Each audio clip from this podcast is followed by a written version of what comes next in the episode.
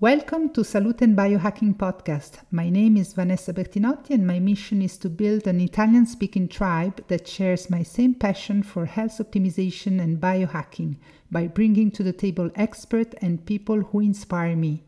All the information contained in this podcast is purely informative and does not replace medical or therapeutic consultancy. On this episode, I'm super grateful and excited to welcome Wade Lightheart we will talk about the importance of digestive enzyme and probiotics for a better digestion and gut health. Wade is one of the leading authorities on natural nutrition, expert on gut health and fitness optimization. He is a three time Canadian all natural bodybuilding champion as a vegetarian. He is the co founder and president at Bioptimizers. He serves as a advisor to the American Anti Cancer Institute. He's the author of several best selling books and the host of the Awesome Health podcast. For the listener of my podcast, Bioptimizer has offered a discount code. Just head on bioptimizer.uk and use the code SALUTE10 to get 10% off. I recommend Bioptimizer because they have developed different supplements to support our digestion and gut health.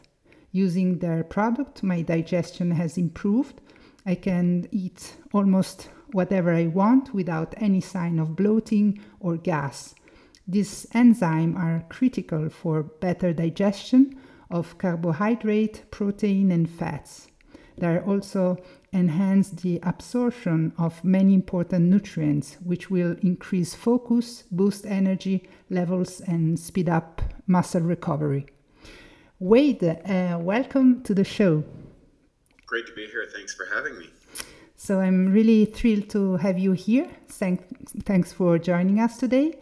Last year, uh, I've recorded an epic episode with you. I really encourage everybody to listen to episode number 54 of this podcast because your story and your mission are really inspiring. The main focus of that episode was the importance uh, of magnesium supplementation. Now, before we dive in today's topic, I would like to tackle on diet because I think that too many people identify their diet as the best diet on the planet, and uh, nutrition has become a sort of dogma for many people. One of the most dangerous ideas that there is out there is uh, you are what you eat. Today we will understand that it's not what you eat, but what you are able to digest, absorb, and utilize that take us to next level. So, Wade, you are a vegetarian and an amazing biohacker. You have experimented many different uh, dietary regimens in your health journey. What your thoughts on diets culture? It's. I'm glad you asked because um, Matt and I, my business partner at Bioptimizers, we're actually uh, publishing a book in September with uh, Hay House uh, on this very topic. Wow. Um, because Excellent. you know for for those that don't know matt my business partner is a ketogenic person and i'm a plant-based person mm-hmm. and people go well how could you guys have the same company you know work in the same company and i like to think of us as dietary agnostic and mm-hmm. we argued for oh the better part of a decade about the advantages and disadvantages of each one of our dietary choices and that helped us refine our perception of diet we also uh, experimented between the two of us with virtually every diet concept I think there's out there. I mean, everything mm-hmm. from carnivore to raw food to plant based to paleo, like pretty much everything, both in uh, for ordinary folks. And we coached, uh, you know, tens of thousands of people collectively and gathered a lot of research. And the good news is this um, well, there's bad news and good news let me explain the challenges of diet culture and where people make errors and then where people take advantages. Mm-hmm. So, everybody has a unique genetic individuality, and they have also a, a lifestyle or performance related goals. And then you have uh, your states of personal health or maybe you've been compromised in a certain way. So, for example, someone might be very sensitive to blood sugar regulation. Another person may have, uh, you know, a defective gallbladder, which makes, you know, say, digesting fats difficult. Someone may have problems with fiber. Someone may have problems with proteins. Someone may have problems with carbohydrates. There's all these different things, plus genetic uh, individuality, how your body metabolizes various types of food. And what happens is people will gravitate through experimentation, and sometimes this takes years, and will fall into, say, one of the big dietary tribes. Mm-hmm. Humans are tribal by nature. So there's a cognitive bias inside our brain is that we want to belong to a tribe, and that tribe has rituals and beliefs, and we kind of relate our uh, identify our status and where we are within that tribe. So what happens is, let's say the typical person, you know, hears about a given diet. We'll just say they they hear paleo diet, or, or, let's say they go, let's go something a little bit more extreme. They, they, they hear and read about the ketogenic diet and say, oh, wow, this is the diet that I need to go. And they do everything and they, they have great results on the ketogenic diet. They feel great. They don't, uh, they, they, they say, I've never felt better. And they become sort of the advocate for a ketogenic diet and saying, this is the way. And they take the what they've discovered and they convert it into rituals and principles and practices that become canonized yeah. into almost a religious dogma. Mm-hmm. The, the truth of that is it, it's probably true for that individual that actually works for them but the, the challenge is is with the low, what I call a low resolution view of that diet. In other words, they're looking through the lens of their own physicality and their own lifestyle at a given snapshot, a given period of time. So, a ketogenic diet when you're a 20 year old athlete versus a 65 year old person with cardiovascular disease could be very different because we're kind of a community of ourself over a period of time through the aging and degeneration process of whatever our objectives might be. But whatever reason, at that person at that time, they become, you know, a, a member of the the keto tribe, if you will, and they practice those principles and they listen to their quote unquote religious leaders mm-hmm. of the keto religion, and then then what typically happens, they encounter someone like myself who's who does very well on a plant-based diet, and they would say, "Oh, you are a heathen and you should be attacked because you're not following the ketogenic principles. Therefore, you're foolish. That won't possibly work." But they're not aware of my unique uh, individual needs, yeah. um, what my objectives are, what my beliefs might be, and also uh, what my objectives might be in order to achieve or my current state of physical health. Yeah. And so every diet has advantages and disadvantages. And typically, when the average person trying to figure things out will hear about the benefits of a given diet or the liabilities of another diet, they immediately gravitate or avoid that diet because they make some assumptions about their own physiology. Yeah. Exactly. And what happens is people end up getting frustrated. They can't understand why some people advocates this diet. They get upset at other people, and they spend endless time on social media, either uh, acknowledging or attacking uh, their own tribe or somebody else's tribe. And so it's like, okay, so this leads to a tremendous amount of confusion for the individual consumer.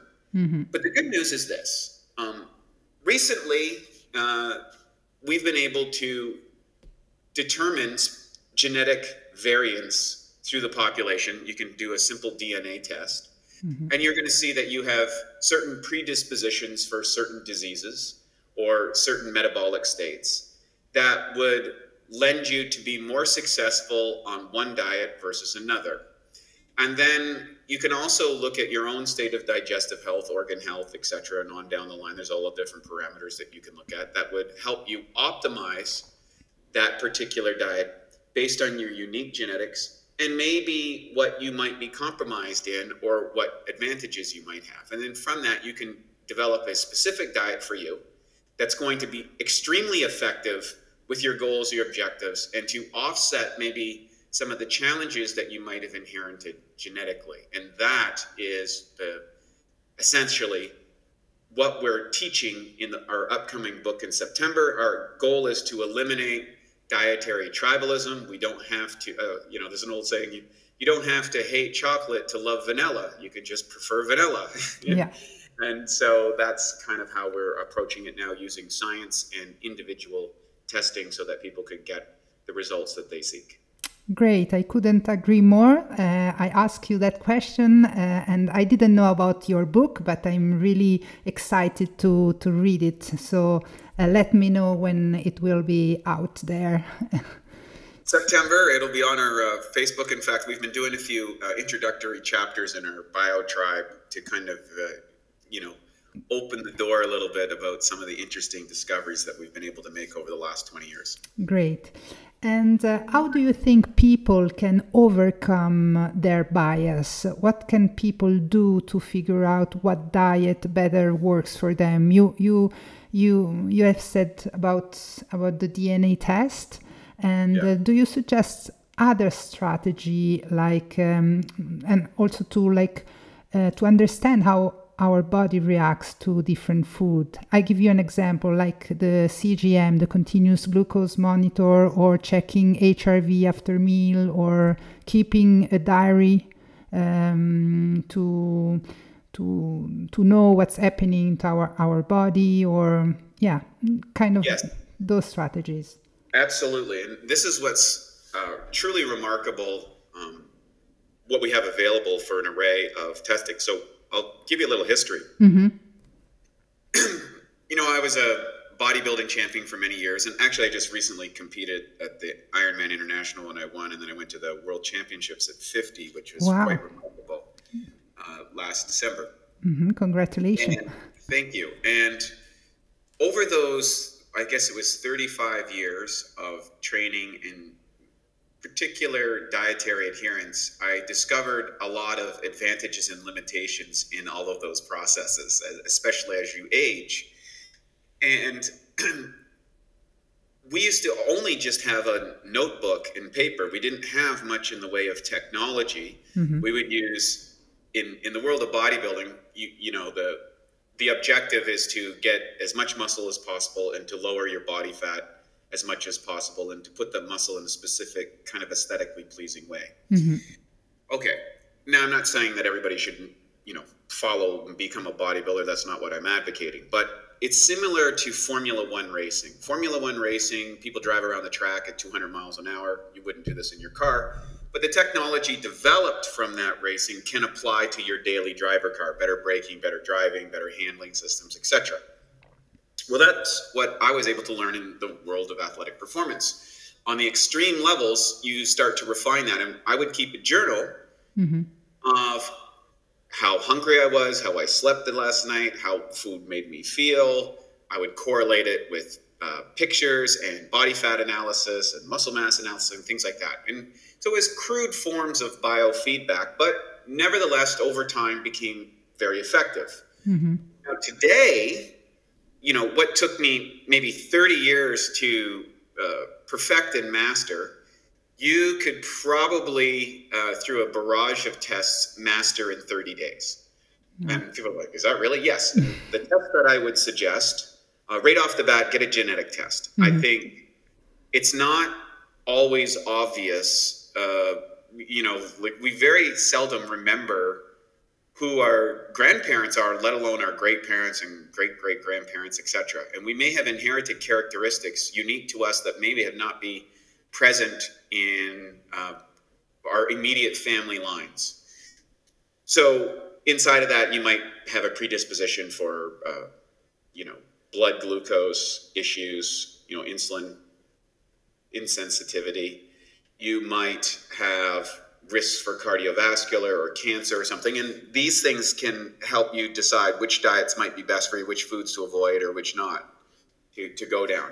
Mm-hmm. For example, I'm an you know blonde haired northern Scandinavian looking kind of guy, mm-hmm. and uh, but when I look at my cardiovascular testing on my genetics, I have two the two genes that have undesirable outcomes. So I have a high risk of cardiovascular disease and a high risk of so like you know heart attacks or strokes. Mm-hmm. I also have um, a little bit of challenge metabolizing fats, particularly animal fats, which delete which go to cardiovascular disease, and I um, predisposed to potentially have blood sugar issues.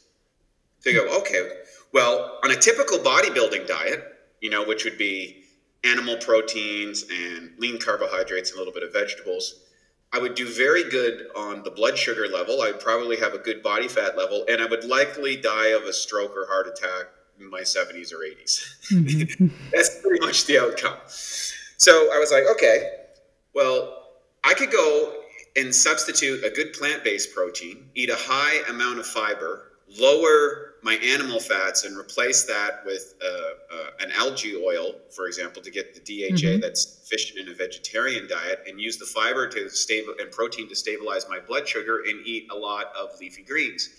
And it turns out that's a really good diet for me um, to offset both to achieve my aesthetic ideas and to come and also to address um, my genetic risks. So why am I saying that? Well, when I do a, I can do a hormone test, a Dutch test. Mm-hmm. I can do a HOMA-IR, which is a blood sugar insulin test, a pulse test, which regulates, uh, you know, damage to your uh, heart and arteries. Uh, you can also look at a GI map for your body. Uh, a DEXA scan is very valuable because it shows your lean body mass, your bone density, as well as your body fat levels. And particularly for women, they want to be very uh, mindful of of muscle mass and bone density, especially as they get premenopausal and, and menopausal, because mm-hmm. often that can fall off the cliff uh, very quickly if it's not addressed early enough. A lot of men have to very be very conscientious about um, cardiovascular risks, and by looking at these various tests, now you can get a snapshot of what your predispositions are, what your body uh, may be doing. And then, under the guidance of a professional, you can say, okay, this is the kind of diet that I'm going to do best with. And then, what I suggest is to correlate, still use that old feedback system of write down how you feel. Where did you sleep well? Did you, um, what, did you have a were you tired in the afternoon? How well did you tolerate caffeine? Were you too too too stimulated? Did you sleep well? All of these little biofeedback markers that we can make notes of, we can correlate now with scientific data. Mm-hmm. And over time, in a, in a very short period of time, by using that observation, we can actually see patterns in how we look, how we feel, how we sleep, all of these things. And then we continually refine that. So the key aspect, I think, in approaching diet is to have the humility to say, I don't know, but I'm willing to experiment and I'm willing to use both my observations and scientific uh, technology to optimize for the outcomes I desire. And I really believe that we can extend, you know, if we look at science, medical science, uh, in the 1960s, the average life expectancy in, say, the North America was about 67 years old. Mm-hmm. Through, through, medical science and advances in technology, particularly surgery, I would say, we have a, an average life expectancy around 80. So that's a Pareto's distribution of 20% improvement. Mm-hmm. I believe with the current technology in the biohacking space, we can probably take that life expectancy another Pareto's distribution and get us to mid 90s to 100, relatively healthy and relatively functional using this technology. Brilliant! It makes uh, perfect sense, and I'm happy you you gave those insights to how yeah with the, the strategy to to use and uh, why you got into enzyme and their usage. Yes. So, so way back in um, 2003, uh, I was uh, preparing for the Mr. Universe contest. Mm-hmm. And uh, after the Mr. Universe contest, I gained 42 pounds of fat and water in 11 weeks. So I went mm-hmm. from Mr. Universe to Mr. Marshmallow. and you can imagine I had the best coach uh, in, in bodybuilding at the time. I had all the discipline. I'm training hard. I'm meticulous with my diet, and I'm going, whoa. how is this possible? You know, I'm 31 years old. I'm supposed to be at the pinnacle of aesthetic ideas, and somehow uh, my body failed me. And I met a medical doctor by the name of Dr. Michael O'Brien, who was everything that you would want to be as a senior citizen. Probably the most vibrant, healthy person I ever met in my life. And he had overcome cirrhosis of the liver and uh, colon cancer. And he did this um, using enzymes and probiotics and specific amino acids and minerals and things like this. And uh, he, inst- he, he mentored myself in Matt, my business partner. And I remember asking him at that time, I said, you know, Dr. O'Brien, you know, I'm doing all these things right. It's supposed to be right. What, what, what, do I, what don't I understand? And he said, Wade, you learn to build the body from the outside in, not the inside out. I'll teach you how to build the body from the mm-hmm. inside out. And that was revolutionary because I think most of us make an assumption. And that is when we see magazines or Instagram models or Hollywood elites or athletes, who are very fit and may look aesthetically pleasing, we think, oh, well, they're healthy.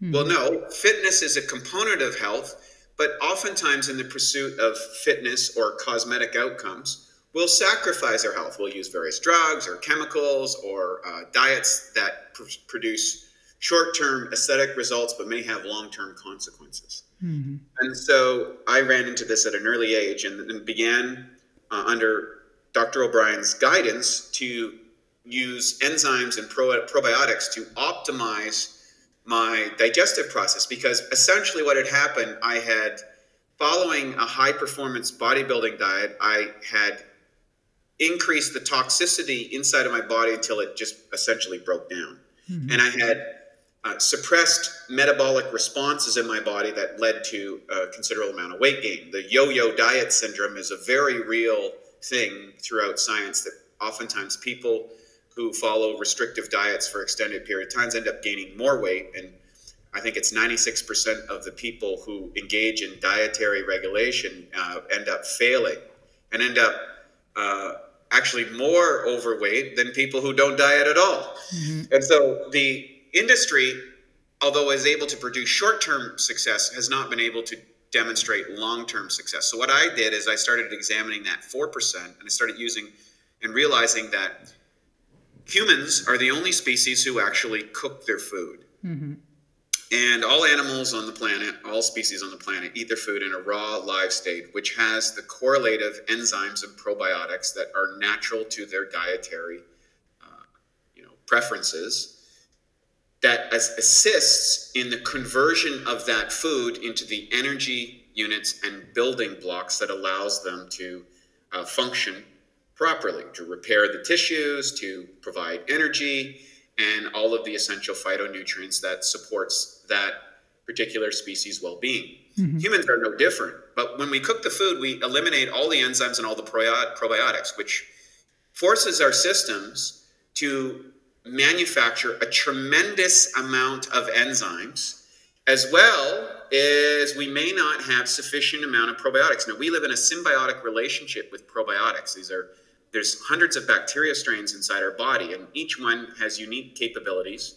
In other words we're not really feeding ourselves. We feed the bacteria which convert our food into the building blocks and energy units that we require. It produces all sorts of interesting chemicals and our research facility at uh, Burch International University in Sarajevo has been giving us extraordinary information over the last few years about all of the things that these little bacteria cultures do. They live in families, some work together very well, some don't work too well together.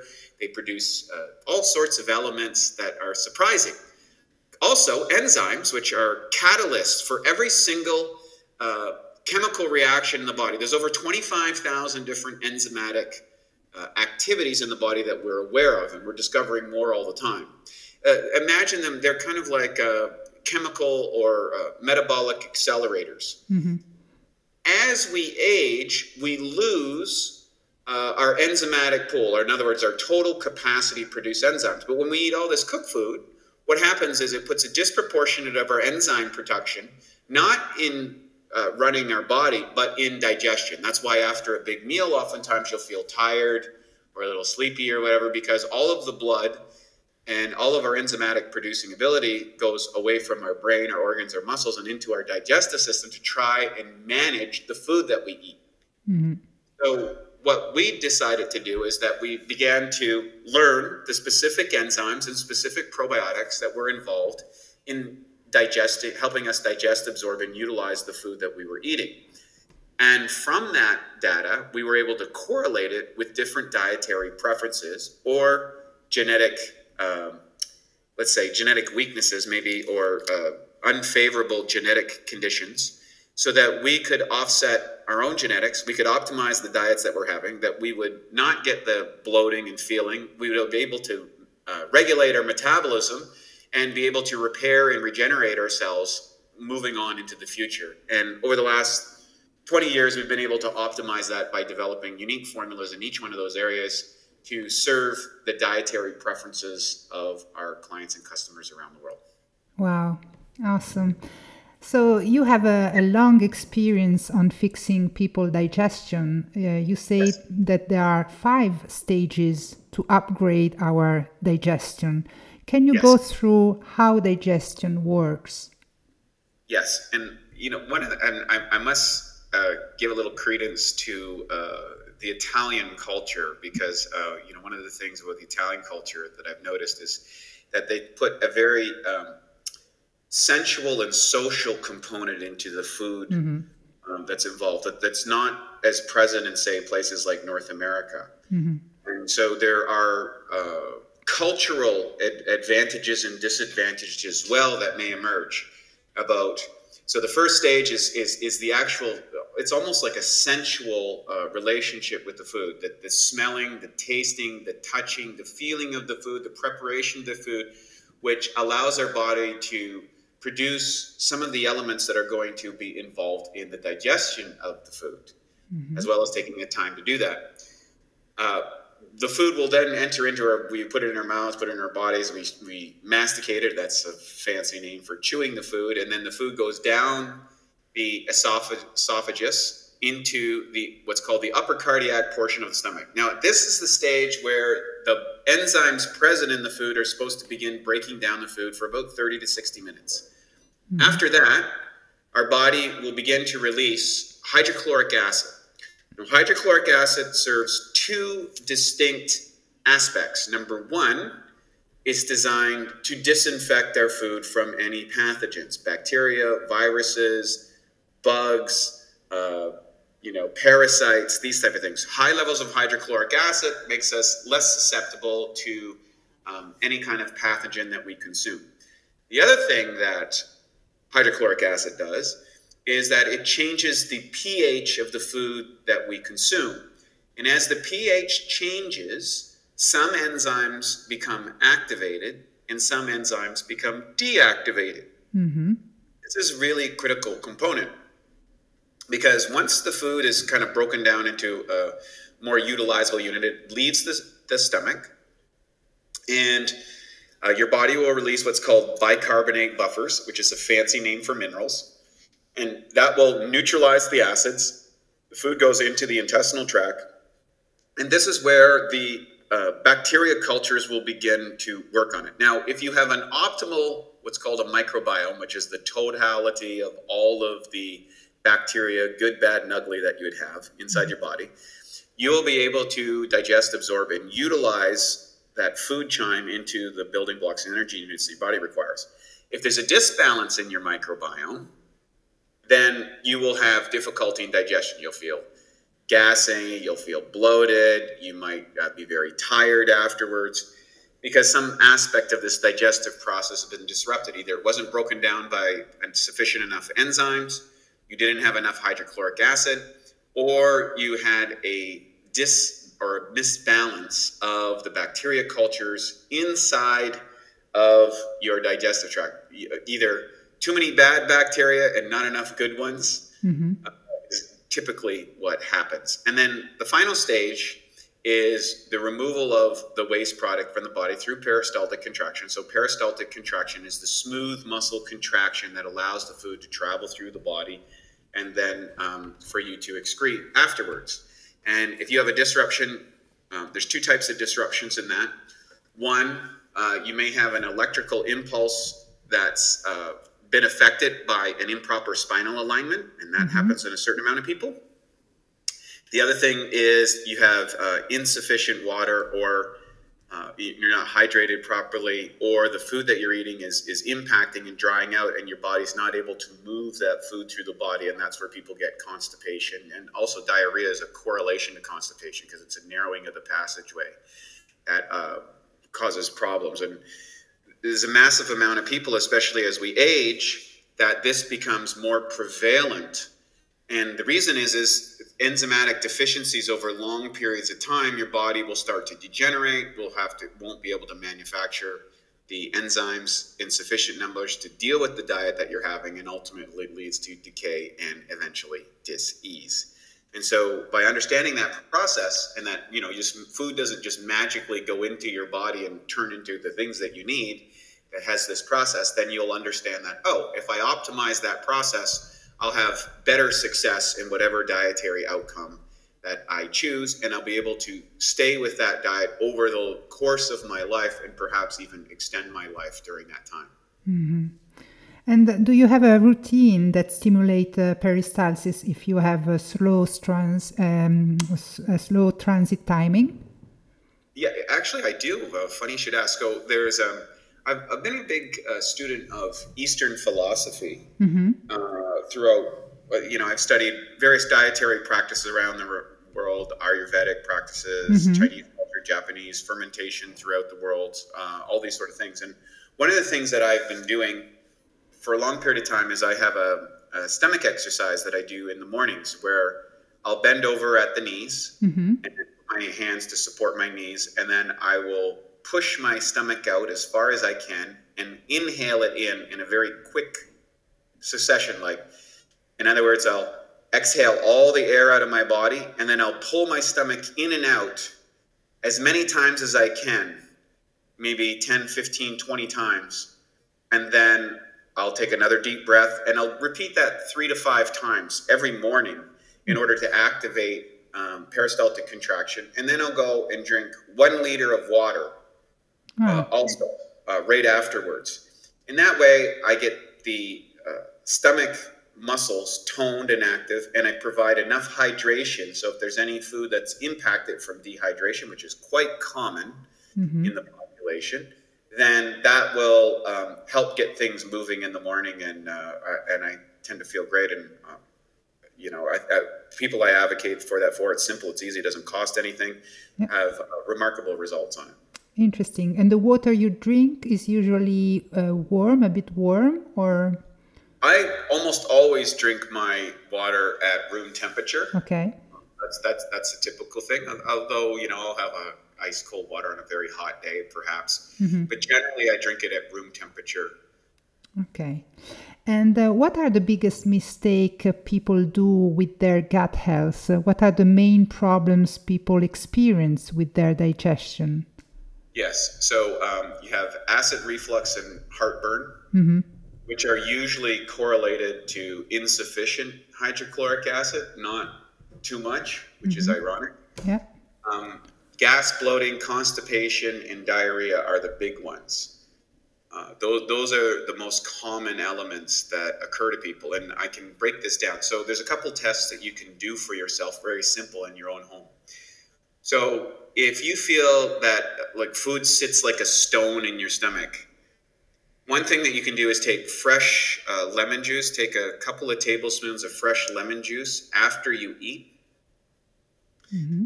Drink that down and see if it alleviates some of the problems. If it is, you don't have sufficient amount of enzymes for the food that you're consuming. Okay. Another one is uh, if you feel a lot of heartburn or acid reflux, or you, you tend to get a lot of uh, flus, you know, inflammatory, like you know, sore throats and nose, uh, you know, inflamed noses or phlegm buildup and things like that, colds, flus.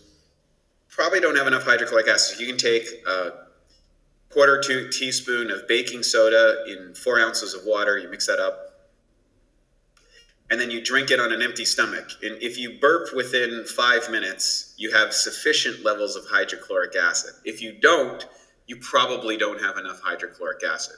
Mm-hmm. And then the third thing is if you are in a, if you feel bloated and gassy a lot uh, from your food or from different types of food, chances are you have an insufficient amount of good bacteria relative to the diet that you're consuming, and you probably need a, a good range of probiotics in order to offset that. Mm-hmm. Good, thank you. And uh, how do enzyme enhance gut health and uh, metabolism? Why digestive enzyme and probiotics are so important to optimize our health? Yes, so I will refer people to a wonderful book mm-hmm. uh, called Enzyme Nutrition uh, mm-hmm. by Dr. Edward Howell, or you can look up if you're more uh, in the medical side, his book uh, Food Enzymes for Health and Longevity. Mm-hmm. And inside of those books, um, he was able to examine uh, everything from rats, cats, dogs, rabbits, cows, all kinds of different animals and different types, and found that if they ate them, if, if, the, if the animals ate the food normal to their diet, they would live a certain length. If they ate food that was cooked, um, their life expectancy and health was less in other words, they experienced less vitality and their life expectancy went down. And if they supplemented their diet with enzymes uh, in particular, they noticed positive outcomes. In other words, they would live longer and also uh, have a robust level of health. Dr. Howell determined that we have an enzymatic bank account, and that bank account is replenished by the amount of enzymes that we consume. And so I perceive that, well, maybe it's possible if we took uh, exogenous enzymes. In other words, we took enzymes because we, you know, I, I eat cooked food and almost everybody else does. I don't mm-hmm. think there's anything wrong with it. There's some advantages being, being able to store and provide extra calories or nutrients to the body. But if I'm able to optimize my digestive using enzymes and probiotics, and enzymes being the first stage and probiotics being the second stage, then I could probably have a better outcome. And that's exactly what I've experienced as if, you know, tens of thousands of our clients not experiencing gas and bloating, uh, fast transit times, um, excellent bowel movements, regular.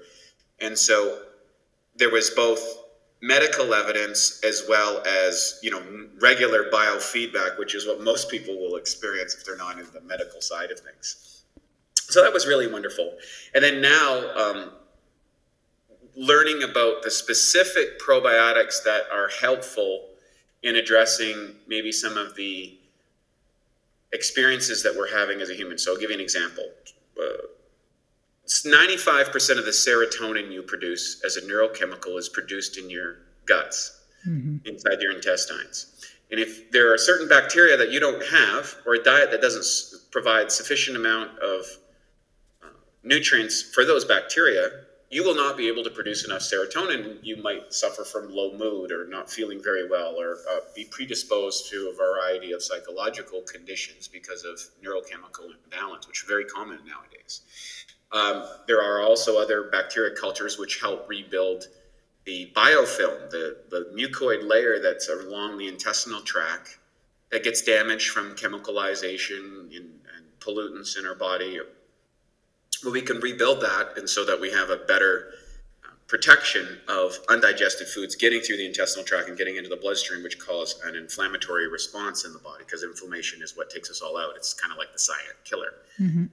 As well as probiotics that assist in um, helping us manage our blood sugar, helping us build key amino acids for repair and recovery. And so uh, those two items uh, work synergistically together to kind of optimize how well we extract the, uh, the nutrients out of our food and how well we eliminate that which we don't need. Mm-hmm. Yeah, got you. And uh, while many enzymes are needed to interact with the food we eat, there are three uh, amylase, protease, and lipase, we, which are associated with the primary macronutrient in our diet. Can you walk us through those three enzymes? Yes, yes. Uh, so proteases are enzymes that break down protease or mm-hmm. proteins, and if you'll look, you'll look at a, a well-developed uh, enzymatic formulation. It'll you might see on it protease 3.0, protease 4.5, protease mm-hmm. 6.0. And people are like, what do those mean? Yeah. Well, it's relative to kind of like the midline of what pH level that they'll break down proteins into amino acids. You don't need protein, you need the amino acids from protein. That's mm-hmm. a, a big designation. And so with proteolytic enzymes, you're able to get more amino acids out of less protein. And I'll give you a specific example. When I was competing at the Mr. Universe my first time, I was eating about 250 grams of protein a day. When I went back four years later, uh, in 2007, I was eating about 85 grams a day. And today, at when I went back uh, recently, at 50 years old, I was eating about 100 grams of protein a day um, because of the proteolytic enzymes I was taking. And undigested proteins is one of the most damaging aspects to our bodies. Mm-hmm. Uh, it creates uh, aging and degenerative processes uh, inside the body or inflammatory responses. Then we have amylases. So amylases uh, break down carbohydrate families. Mm-hmm. So um, and then we have and there's different types relative to different types of uh, carbohydrate products. And then we have lipases, and there's different types of lipases break down different types of fats. And I would also add another category to those three, and that is cellulase. And cellulase, in particularly um, for is is problematic for a lot of people. They don't produce enough cellulase, so they don't do well eating plant-based diets. Concordantly, um, a lot of vegetarians will choose a plant-based diet because they don't metabolize proteins very well. And you, if you're on either ones of those spectrums, you want to supplement with the appropriate amount of enzymes so that you don't miss out on key elements that maybe proteins provide or that plant-based proteins provide uh, or plant-based uh, phytonutrients that you can extract uh, with those. And then so there's families of those. So for example, a product like we produce Masszymes, we have 17 different enzymes, all done in a specific formulation to kind of optimize just about any diet. And then we have subsequent enzymatic formulations based on whatever dietary practice that you might have. So if you're ketogenic, we'd have a Kapex, which is high in lipase and proteases. We have a Vegzymes, which is high in plant-based cellulases uh, as well as proteases and a little bit of fats. We have you know gluten enzymes for people who are gluten intolerant, all kinds of different enzymatic formulations based on the diet that you might be following or what you're having in a given meal. Mm-hmm. Great, and um, many people um, that don't digest uh, cow milk think that is uh, lactase, uh, the en- enzyme for lactose intolerant people but often is the A1 protein. Can you talk about A1 and A2 protein? Yeah, um, my business partner Matt happens to fall in that category. In other mm-hmm. words, whenever he has a dairy product, he just didn't feel well and have an inflammatory response that wasn't pleasant. And um, that's where you may be genetically predisposed in order to not metabolize uh, cow's milk very well. And for those people, they would do better probably on goat's milk, which doesn't have the A1 inflammatory protein. So mm-hmm. you could do well on that. So goat's cheese and things like that would be better than say dairy or cow's cheese. Mm-hmm. Or those type of products. So what happens is we we make these broad-based categories of oh that person doesn't handle dairy very well because they notice they feel inflamed or they don't feel good after that. Well, with the appropriate amount of enzymes, number one, you could metabolize that, or you could select foods that avoids the A1 inflammatory proteins and take the ones that you can still have, you know, your cheese if you like, but you just choose the cheese from the right animal, mm-hmm. uh, so that you'll be okay. Great. And what about uh, gluten in the gut? Uh, you just uh, mentioned your um, product, uh, the, the gluten uh, guardian that you yes. have. And yeah, yeah what what can you tell us about uh, gluten? Yes. So, what's really interesting about modern food production over the last hundred years, it seems to be accelerating the amount of enzymatic deficiency inside the body. It's like our bodies eventually stop producing the enzymes. And so, the enzyme that breaks down glu- uh, gluten is called dipeptidyl peptidase 4. Mm-hmm. And right now, there's only about a third of the population that actually produces that. And so, so uh, even though uh, you know gl- products containing gluten have been a staple of humanities for you know several thousand or thousands of years since the agricultural industry happens, we're down to around a third. And some people think that's due to pesticide use. It's much more prominent in North America than, say, in Europe. Mm-hmm. But at the end of the day, um, if you find that you're gaining a lot of weight, you feel bloated, uh, you have brain fog, these things after eating gluten based products, then chances are you don't make that enzyme. And so you want to avoid gluten. But unfortunately, there's a thing called the social life in the world, and almost all the social occasions involve some sort of gluten product. You know, birthday cakes and maybe pasta dinners or things like this. And people go, "Oh, uh, you know." But I want to have the social aspect of my diet. Well, that's where a product like Gluten Guardian, which contains the highest amount of dipeptidyl peptidase 4 enzyme that you take just before you eat one of those meals that might normally cause inflammation, and uh, you reduce the uh, negative consequences while enjoying the social benefits of that food. Great. Yeah, I'm one of uh, those people that have uh, gluten sensitivities, and uh, that prob- that product works well. Uh, indeed. Yeah. Um, yeah, because social life is also part of uh, our health journey. If we avoid the social life, it's uh, it's it's it's it's sad, I think.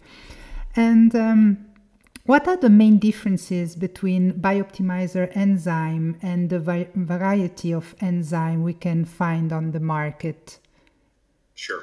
So when you look at enzymes, it's not um, it's not obvious to the average consumer the variance. And so I'll break that down. Enzymes fall into several different categories. Mm-hmm.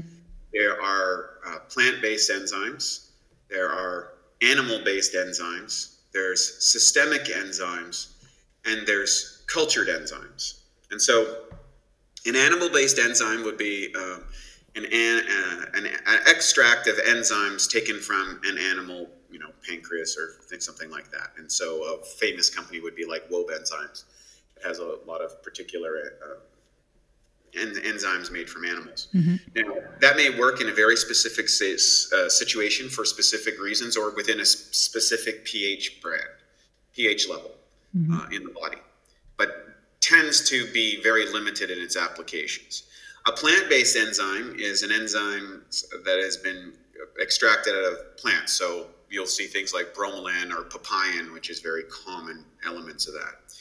Then you'll get into uh, regular enzymes, manufactured enzymes that are uh, can be used systemically. So uh, nattokinase, which is often used in a variety of different uh, conditions. serapeptase for scar tissue, nattokinase for uh, maybe cardiovascular conditions and stuff, which have positive outcomes. Those are taken on an empty stomach. Mm-hmm. In other words, they have no digestive uh, benefits, but they do have what's called systemic benefits. So you'll be able to repair or uh, have productive outcomes inside the body. Mm. And then you have I, I have, I, uh, sorry, wait, I have a, a, question about that because many biohackers for systemic effects uh, are taking 10 capsules of digestive enzyme in the morning at an yes. empty stomach and 10 uh, capsule before bed. Is that a good strategy, uh, do you think? It is. It's particularly if you're using cultured enzymes, and I'm going to talk about cultured enzymes next. Okay, so, sorry. Cultured enzymes are enzymes that are 100 to 1,000 times more potent than what you would find reg- in, occurring regularly in food. And they're able to do this by optimizing the growing conditions mm-hmm.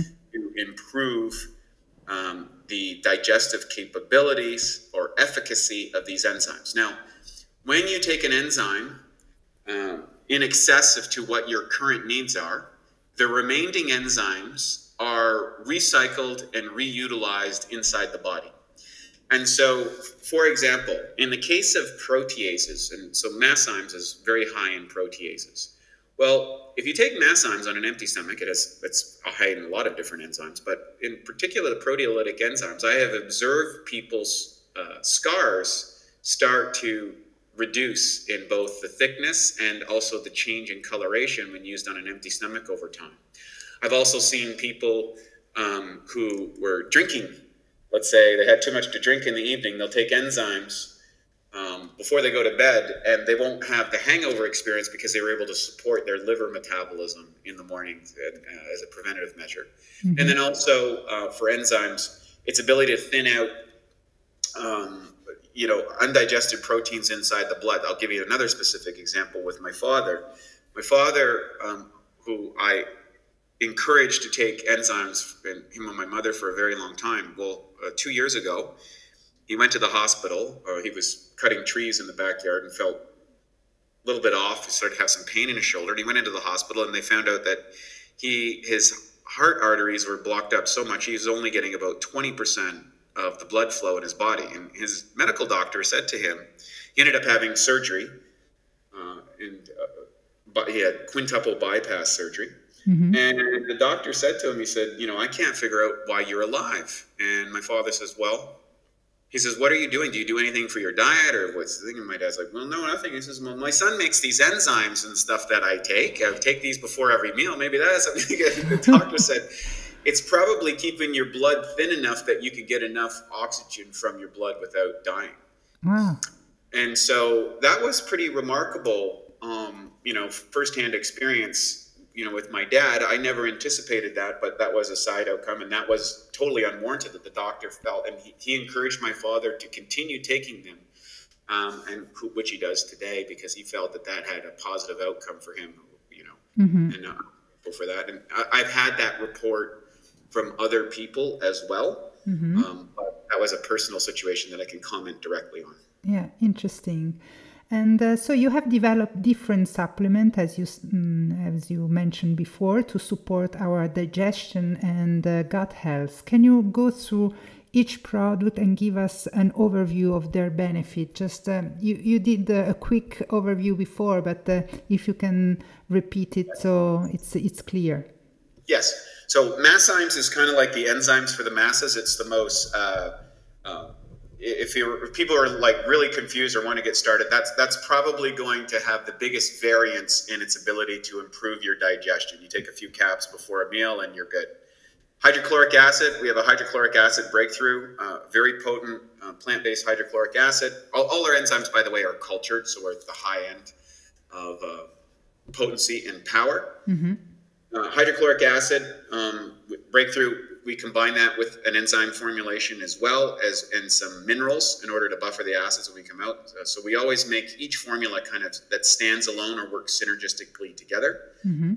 We have um, several different probiotic offerings. Uh, we have P3OM, which is the most aggressive probiotic strain that we have been able to test at our lab at Burch International University. There's six different tests that use uh, used to specify the efficacy, uh, how well a product will survive the gastrointestinal tract, how aggressive it is against gram positive, gram negative, how well it metabolizes, how well it doubles and grows, uh, its resistance to things like antibiotics. To this date, P3OM is undefeated. It's the, it's the most powerful uh, probiotic we've been able to find. It's a patented probiotic. Mm-hmm. We also have um, Biome Breakthrough, which is a combination of uh, several different strains of probiotics in conjunction with an extract out of egg yolks that allows the body to rebuild the biofilm in the body. It's IgY max is the concurrent with these uh, bacteria that has positive outcomes. And we have cognibiotics, which is a combination of the bacteria that helps produce the neurochemicals in our brain in conjunction with Chinese herbs, which have also been used to advance uh, better uh, cognitive performance. We have uh, Gluten Guardian, which is an enzyme that we talked about that breaks down mm-hmm. gluten. Yep. And then we also have a couple of uh, particular elements that you can use periodically. One is called uh, Parasite Guardian.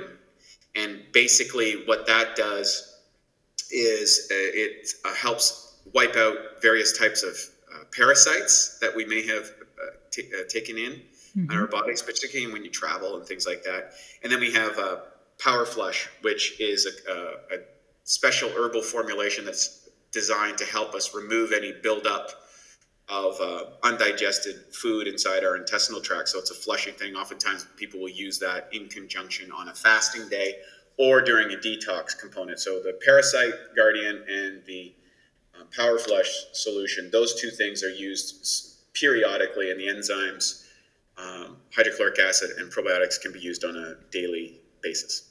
Great. And uh, an interesting stack you have uh, developed uh, is uh, is the 90 days uh, total gut cleanse. Why you have uh, brought out this combination of product, and what is the protocol to get the best result of this? Yeah, this was actually formulated by Dr. O'Brien, oh. and it was the formulation that Matt and I both did to kind of reset our digestive system. Usually, you know, depending on how old you are, uh, you're going to have a considerable amount of buildup and damage uh, to your intestinal tract. And so the idea, we found that it takes about 90 days to fully optimize your uh, microbiome. That's the ratio of good, back, uh, good, bad, and opportunist bacteria inside your body. Mm-hmm. The idea behind the 90 days is that you take uh, a lot of the product during that 90 days you reset your entire system, you get your hydrochloric acid, you beat down the bad guys, you optimize uh, which foods get digested properly. It will help you synthesize the effectiveness of your diet, rebalances your microbiome, and then uh, optimizes, of course, the elimination process. And people who follow that for 90 days, and after the 90 days, uh, they just lower the dosage of each of the products uh, based on their dietary preferences. And we have found extraordinarily positive outcomes you know, people feel like they did, you know, 20 years younger by using that. And then, you know, maybe once a year they'll go through a 30, 60, or 90 day cleanse, depending on, you know, how well they did on their diet the year before or not. Mm-hmm. Sometimes we, you know, we have a vacation for a while and we go off the, you know, a little crazy. Yeah. Uh, maybe come back and do some of that once a year. It's nice in conjunction with the cleansing program. Great. And I have just a, um, a last question because I'm interested of um, with the, your two-year experiment with the raw food diet. What your take on that experience? Yeah. So um, I did a completely raw food diet for two years. I never ate one piece of cooked food, and I would say there were several benefits and some liabilities. Mm-hmm. The first benefit is um, the vitality and um, I would say neurological awareness. In other words, my sensitivities, my sense of smell, my vision, my uh, awareness of food, its impacts, uh, my energy level was extremely high uh, during that time.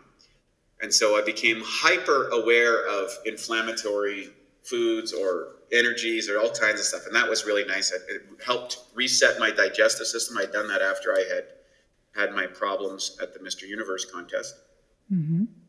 And so I felt it very good for getting out uh, the buildup of toxins inside of my system. The downside was it was very difficult socially, and it was also relatively difficult at that time to get sufficient amounts of protein into my uh, into my diet. Mm-hmm. And so after two years, I abandoned that diet. I still eat probably somewhere between 60 and 80% of the food that I eat is raw. Wow. To today. And mm-hmm. the other part is, uh, you know, 20 to 40% cooked, depending on where I am. And um, I, I, I, enjoy that. That lifestyle works very well for me on a plant based diet. Mm-hmm. Uh, I, I feel the best on that diet. Now, I'm not saying that's right for everybody. My mm-hmm. business partner, for example, Matt, doesn't do as well on it. He prefers a more ketogenic diet. And he eats um, probably less frequently than I did. He does better on an infrequent eating cycle. I do better on a higher frequency level. And I like to have a lot of uh, fiber in bulk because I have a gene that doesn't register fullness very well. In other words, my tendency to overeat is much more prominent than, say, in other people. Mm-hmm. And so, me, by increasing a lot of, like, I have this giant salad every afternoon, and that helps stabilize my blood sugar and makes me feel full and satisfied for a long time without taking an excess of calories. I see. And uh, to also to eat raw food, you have to live also in a in a warm place, right? Yes. yeah, that's the other part. Uh, so I moved to when I was. Uh, when I had the most success on a raw food diet, I lived in, I've lived all over the world. I lived in a warm tropical area. Mm-hmm. And when I'm in a colder environment, I think there's more benefits to having a much more acidic diet because it tends to be more heating. And a raw food, raw food diet tends to be more cooling if you go to kind of a Chinese medicine practice. Yeah. So um, it's very difficult to follow a raw food diet in a cold environment. Yeah. So where do you live right now? You are talking from which country? now I'm living in uh, Venice Beach, California. Ah, so. Which, uh, I have access to, you know, really fresh uh, vegetables, fruits, things like that. It's very advantageous for that diet. Mm-hmm. Um, say where I was from in Canada, which was kind of a cold rural area that uh, if you told somebody you were a plant-based person, they, they, they, they might throw you out of the restaurant. so thank you, Wade. It's uh, it's always uh, very inspiring to to listen to to you your content and your experience. So you you have. Uh, such an experience uh, in many different uh, fields. So thank you for giving us this um, this lecture about um, digestion and gut health. So I hope uh, next year we will do another episode. So every year an episode with you uh, for me will be awesome. So thank you. It was a real pleasure. I will leave all your contacts in uh, in the show note of the podcast and uh, the the discount code as well. So thank you very much. Thank you, Vanessa. My pleasure.